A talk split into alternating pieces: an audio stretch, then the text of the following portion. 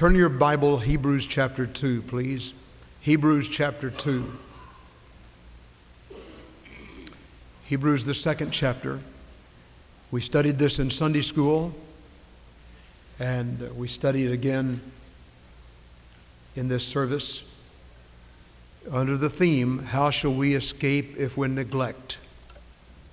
How shall we escape if we neglect?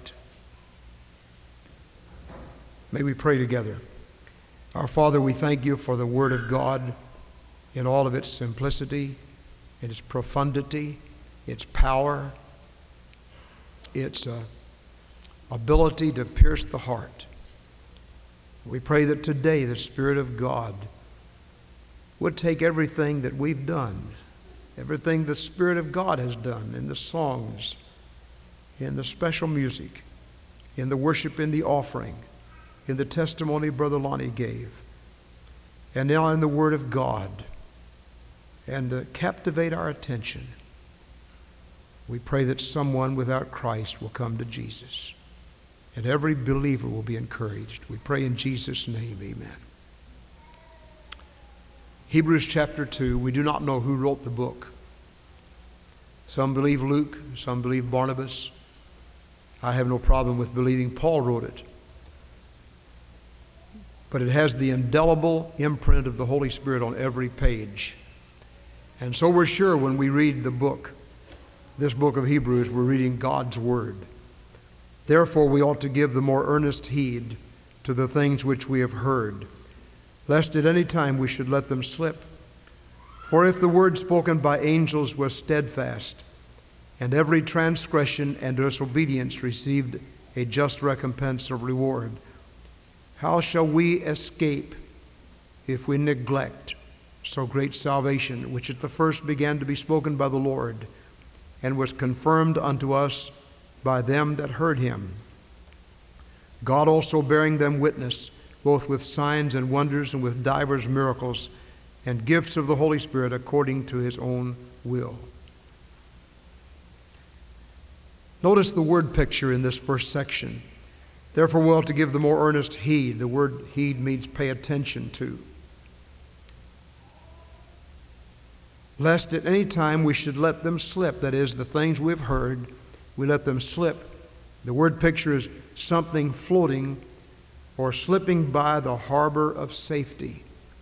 For example, a ship going into a harbor has a certain place to go, and there's no danger of the rocks and so on. It can just go right there because it's been prepared. But if that ship passes that safe harbor and then tries to approach, it could be uh, injured and hurt and uh, and destroyed on the rocks. And that's the word picture here. He says, We who are Christians, this is not a message to the unsaved except in principle. And we'll come to that in a moment. But the prime picture and the prime message is to believers, those who are saved. Therefore, we ought to give the more earnest attention to the things which we have heard, the Word of God the, the kind words of grace of the Lord Jesus Christ, that God, for Christ's sake, will forgive every sinner who will come by faith to the cross and receive Jesus. Lest at any time we should let them slip, that is, let those words slip by, and thus our life be rock, be, be, uh, become a shipwreck on the rocks of the shore. And then he gives this word of admonition For if the word spoken by angels was steadfast, and every transgression and disobedience received a just recompense of reward, how shall we, believers, Christians, God's people, how shall we escape if we neglect so great salvation? I want to give a twofold application of this passage this morning. The word neglect means to ignore, to disregard to fail to attend to, to leave undone. And the question posited by the Holy Spirit is how shall we as believers escape? And it's almost as if in parenthesis is this phrase, the consequences. How shall we escape the consequences? if we neglect so great salvation, which at the first began to be spoken by the Lord and was confirmed unto us by them that heard him. There are lots of things we neglect in life. To neglect, sometimes we neglect our studies. We just go through a semester, don't crack a book. We come to the exam time. How shall we escape the consequences of that neglect? Ending up with an F, failing the course. Not because we're dumb, not because the course is hard, but because we neglected to study. Sometimes we neglect words of kindness. We get all caught up in life and we take things and people for granted. One of the greatest things we can do is to become an encourager. When someone means something to us, we ought to tell them. Give them the flowers while they can smell them. How foolish we are to go through life and we neglect and neglect and neglect to say a word of kindness, to make a phone call, to go across the auditorium and say to somebody, You mean a lot to me. Thank you for your faithfulness. And then they're taken in death, and we go to the phone and call the florist shop and say, Please send this $50 spray of flowers over there. I want them to know that I loved them and appreciated them. Now, the flowers are fine, but they can't see the flowers. I have no objection to flowers. Thank God for them but let's give them while they're alive. Let's express encouragement and words of kindness to people while they can hear them. We do not know how, but what someone sitting near you this morning, or sitting across the auditorium, or someone in your home is just hungry for some kind of encouragement, some word of appreciation. Let's give it while we can. How shall we escape the consequences if we neglect? If we neglect. Sometimes we neglect our health rules. The doctor tells us we need to do certain things and we just ignore it, ignore it, and go on and ignore those health rules. Sometimes we'll go to a doctor and the doctor will say, if you'd just come six months ago, we could do something for you, but it's too late now. Not anything we can do. We've neglected. How shall we escape if we neglect? Sometimes we neglect the achievements and the accomplishments that we meant to do. We just never get them done. Someone wrote this poem I know of a land where the streets are paved with things we meant to achieve walled with money we meant to have saved, and the pleasures for which we grieve. Kind words unspoken, promises broken, many a coveted boom are gathered there in that land somewhere, the land of pretty soon. There, uncut jewels of possible fame are lying about in the dust, and many a noble and lofty aim are covered with mud and rust. And oh, this place, while it seems so near, is farther away than the moon. Though purpose is fair, we'll not get there to the land of pretty soon.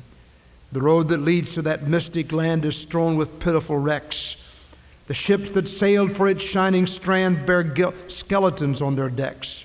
It's further at noon than it was at dawn, and farther at night than at noon. Oh, let us beware of that land down there, the land of pretty soon. Pretty soon, I plan to do this. Pretty soon. George Truett used to say, to neglect is not reasonable. To neglect is not right. To neglect is not safe. And when you apply that to the things that are spiritual, that are important in our lives, how often we neglect to our own regret.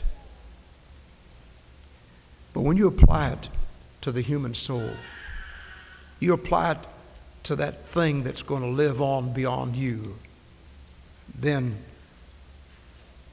it's inestimable the terrible tragedy of the neglect. Sometimes we have someone on our hearts. We plan to speak to them about Christ. And we say, Well, I'll do it tomorrow. Or I'm busy today. Or I'll do it next week. Or I'll go next week or next month. And then we pick up the paper and read in the obituary that name. And our heart pierces us. We said, Oh, oh, if I had just gone like I meant to do. The land of pretty soon. How shall we escape if we neglect?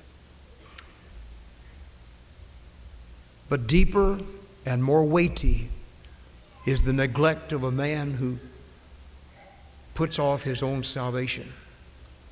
And the principle that is involved in this passage not only applies to the believer, how shall we escape if we neglect so great salvation? Neglected by failing to read the Bible, neglected by failing to go to church, neglected by failing to build around us a network of Christian friends who can encourage us, neglected by failure in prayer, neglected by failure in witnessing.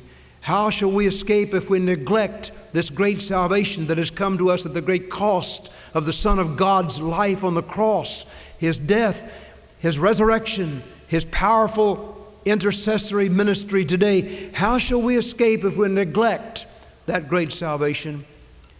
Doubly true is it to those who are without Christ. How shall we escape if we neglect to trust Christ, the Christ of that great salvation? And I want to show you this morning three things about that. Number one, the sign of neglect. Number two, the sin of neglect. And number three, the seriousness of neglect. First of all, the sign of neglect. Over in Ezekiel chapter 33, when I say unto the wicked, O wicked man, thou shalt surely die, if thou dost not speak to warn the wicked from his way, that wicked man shall die in his iniquity, but his blood will I require at thine hand. Nevertheless, if thou warn the wicked of his way to turn from it,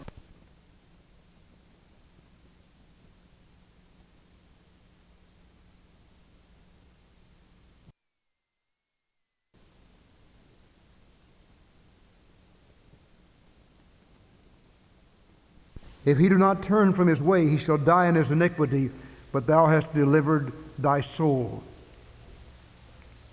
One of the signs of neglect is the impenitence of the heart and our failure to take the word of life to someone else, someone who's need, in need of the gospel.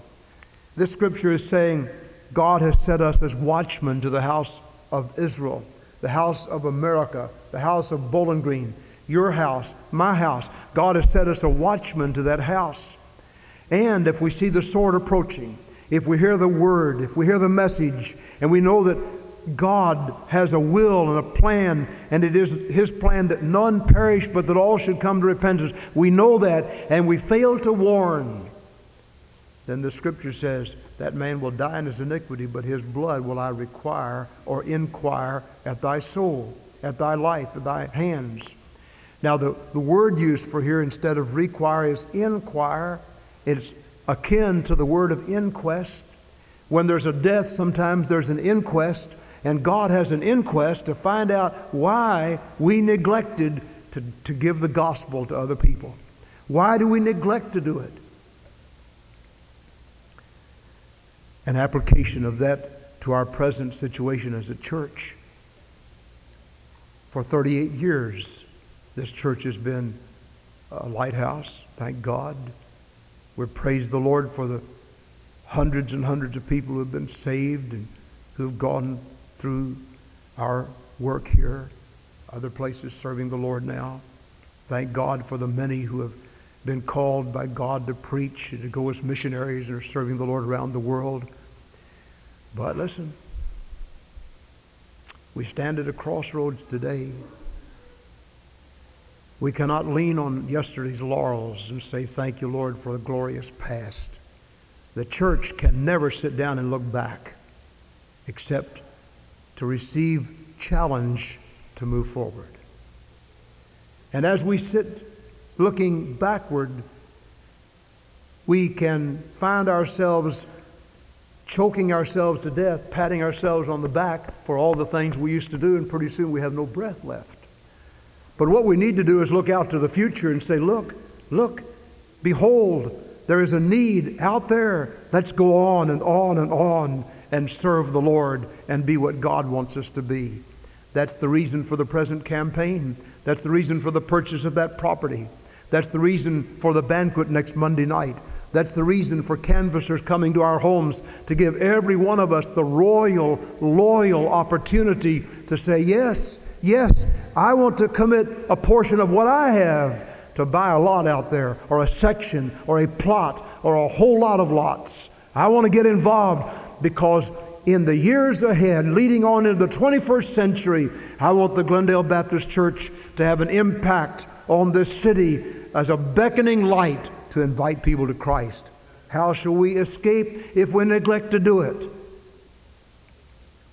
The impenitence of our lives of failure here. Now, for those outside of Christ, our very excuses for failure to come to Christ are a sign of our neglect. Turn your Bible to Luke chapter 14 for just a moment, and let's look at this. Luke chapter 14. In this wonderful chapter, verse 16 a certain man made a great supper and bade many and sent his servant at supper time to say to them were bidden, Come, for all things are now ready. And they all with one consent began to make excuse. The first said unto him, I have bought a piece of ground. I must needs go and see it. I pray thee have me excused. Another said, I have bought a yoke of oxen, and I go to prove them. I pray thee have me excused. Another said, I have married a wife, therefore I cannot come. So that servant came and showed his Lord these things. Then the master of the house, being angry, said to his servant, Go out quickly into the streets and lanes of the city, and bring in here the poor, and the lame, and the maimed, and the blind. And the servant said, Lord, it is done as thou hast commanded, and yet there is room. And the Lord said unto the servant, Go out into the highways and hedges, and compel them to come in, that my house may be filled. For I say unto you that none of these men that were bidden shall taste of my supper. Now, listen, there comes a time when God takes your excuse seriously. Our excuses are a sign of our neglect. How shall we escape if we neglect? You say, Well, I'm not neglecting. Some people say, Well, I'll tell you, I'd come to Christ, but I can't hold out. God never expected you to hold out. He never intended for you to hold out. He'll do the holding. If you try to come to Him and say, Well, I'm going to come to you and I'll hold out true to the end, what you're saying is, Lord, I don't need you, I'll just hang on. And brother, you don't have the strength to hang on. He'll hang on to you, but you have to come. He'll never have your, get hold of your hand until you come and say, Here, my Lord, here's my hand. Hold me, take me. But He'll hold you when you do come. He said, I'll never leave you nor forsake you. Others say, Well, I would come, but I don't have the right feeling. All the feeling God requires is that you feel your need of Him and your emptiness within yourself. A person that's filled with self cannot come to Christ. He won't come to Christ. He doesn't even want to come to Christ. He has no need to come to Christ. But when you get empty and you feel that emptiness and you feel that need, if you'll come and say, Lord, I give you my heart, it doesn't matter about the feeling then. He takes your words seriously as He looks into your heart. Others will say, Well, I'm too young to come. People have been saved when they're very young four, five, six, seven, eight, nine years old. Others say, Well, I'm too old to come. I thank God some years ago I saw a man, old man, wheeled down here in a wheelchair, came confessing Christ as his Savior, went up and followed the Lord in baptism. Another man, I think of Mr. Butts, in his 80s, came to Christ, trusting Christ as his Savior. And on and on we could go. Why have you not come? The excuses that we've offered, they're a sign of your neglect. They're simply saying, I would come, but.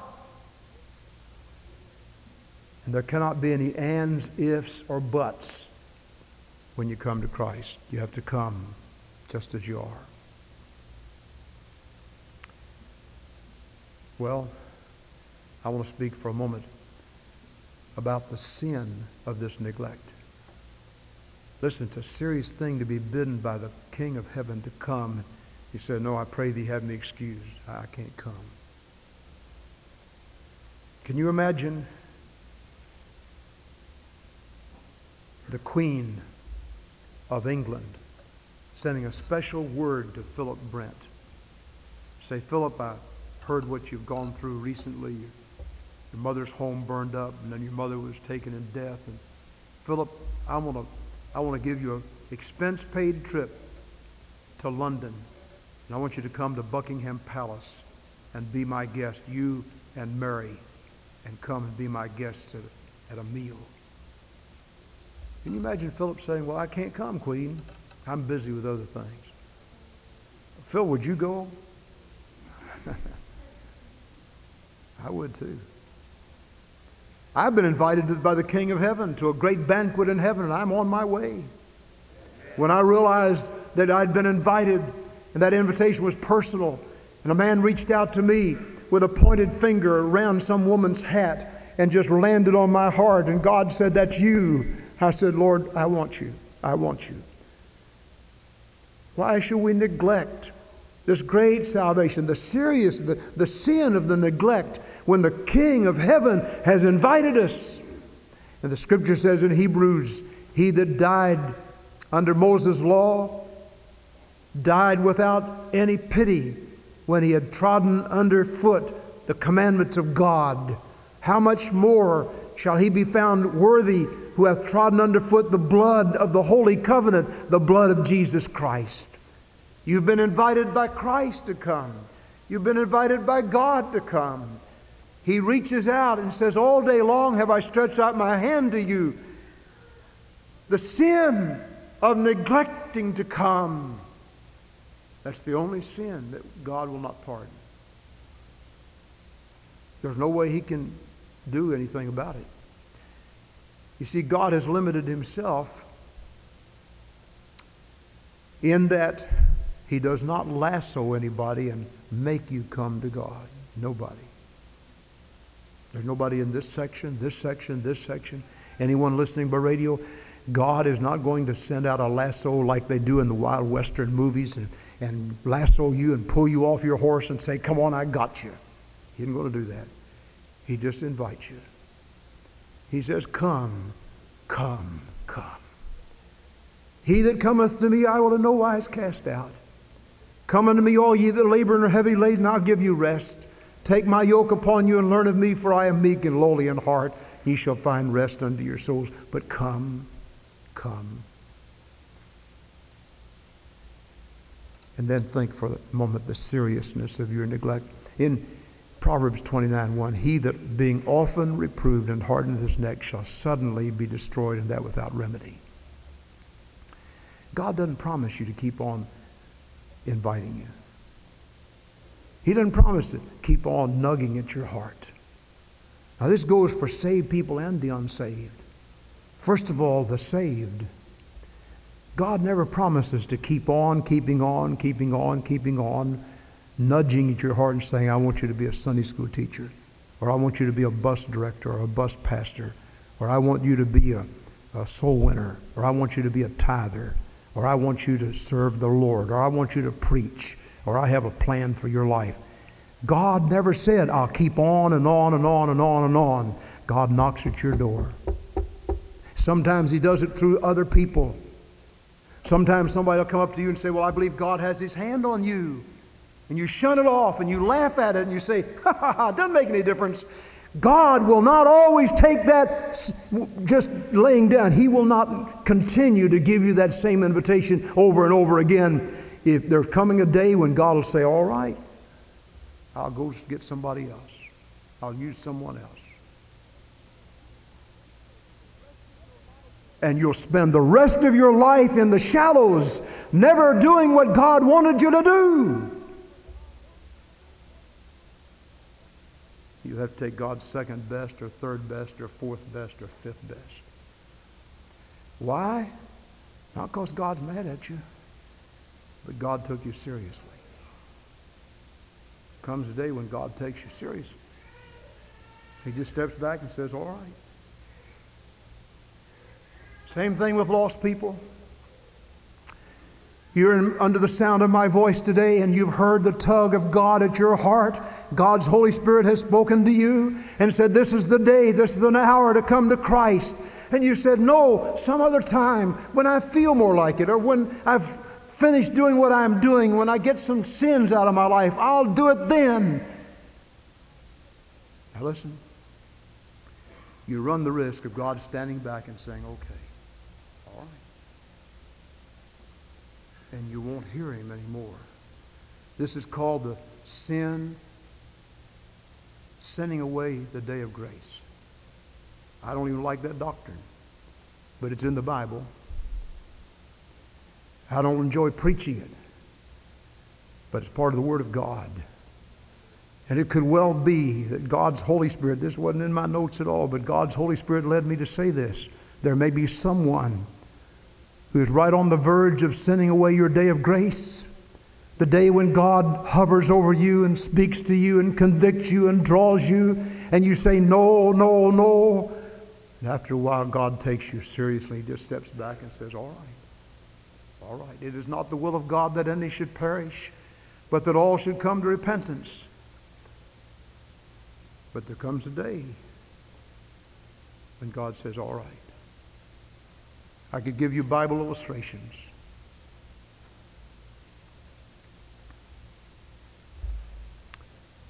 In Genesis chapter 6, God loved the people. But we read in chapters 4 and 5 this man lived and died, lived and died, lived so many years and he died, and that was all there was to it. Then we come to an oasis in the desert, and Enoch walked with God 365 years, and he was not. God took him. As Dr. Gordon so beautifully says, they were walking together one day. God said, Enoch, you're closer to my home than your home. Come on home. But what about all those other men? They lived and died and lived and died. And finally, the world got grew, grew darker and darker and darker. And God said one day to a man named Noah, I've had it up to here. My patience is finished. It grieves me that I have recreated them. I'm going to, destroy this creation. But Noah found grace in the sight of the Lord. God said, Noah, you build a building, build an ark. Everybody gets in the ark will be saved from the terrible destruction, but if they're outside the ark, they won't be saved. 120 years Noah preached, and he whacked away in building that ark. People came by and laughed at him and called him an old fuddy duddy, an old grandpa, an old fashioned person, old fundamentalist, didn't know what he was talking about, had some kind of silly thing about God going to destroy the world. 120 years Noah put up with that. He kept on doing it. Finally, God said, All right, now, Noah, that the ark's finished, come into the ark. You and all those that you've that have listened to you. Eight people. Eight people out of all that generation. And God shut the door. And when God shuts the door, nobody can open it. And it began to rain. And the fountains of the deep broke up. And the water came up, and that same water that destroyed the people buoyed up the ark. And everybody who was in that ark was safe. Everybody who was outside the ark was destroyed. They came and pounded on the ark. Noah, let us in. Noah, let us in. Maybe he would have, but he couldn't. God had shut the door. And so it will be one day with you, my friend, if you keep on neglecting, neglecting, neglecting. If you're in the ark, the ark is Christ. Everything's all right in the ark. In that ark, God has certain assignments for us to do. And if we do them, we're joyful. If we don't do them, we're miserable. Would you get in the ark today and then inside the ark follow his will? May we pray. Our Father, we thank you for the Word of God in its power and its strength and its simplicity. We pray that someone outside of Christ will come to Christ today. May the Holy Spirit have his way in drawing men and women and boys and girls to Jesus and those who are already saved into the will of God. Pray in Christ's name. Amen. Let's stand, please. Page 312. Come every soul by sin oppressed, there's mercy with the Lord. He will surely give you rest by trusting in His word. Would you let Him have His way with you? You know, I don't know what His way is for you. I'm not God, but God knows, and God is speaking to your heart right now, and He has already spoken to some of you. He has whispered in your heart what He wants you to do. Are you attuned to it? Are you listening? Are you listening? Will you do what God says to do? If you're not saved, come to Christ. Come now. Don't put it off any longer. Come today. If you've been saved but have not followed the Lord in baptism, come today and do what God tells you to do. If you're a Christian, I want to ask you, are you serving where God wants you to serve? There's some here today that ought to move their membership to this church, become part of this fellowship. You live here, you ought to do what God wants. There's some Christians here who need to walk down the aisle today and say, I want to surrender. I want to put up the flag of truce. I want to do what God wants. I've neglected it long enough. While we wait, will you do what God says to do? God help you to do it while we sing and pray. Will you come?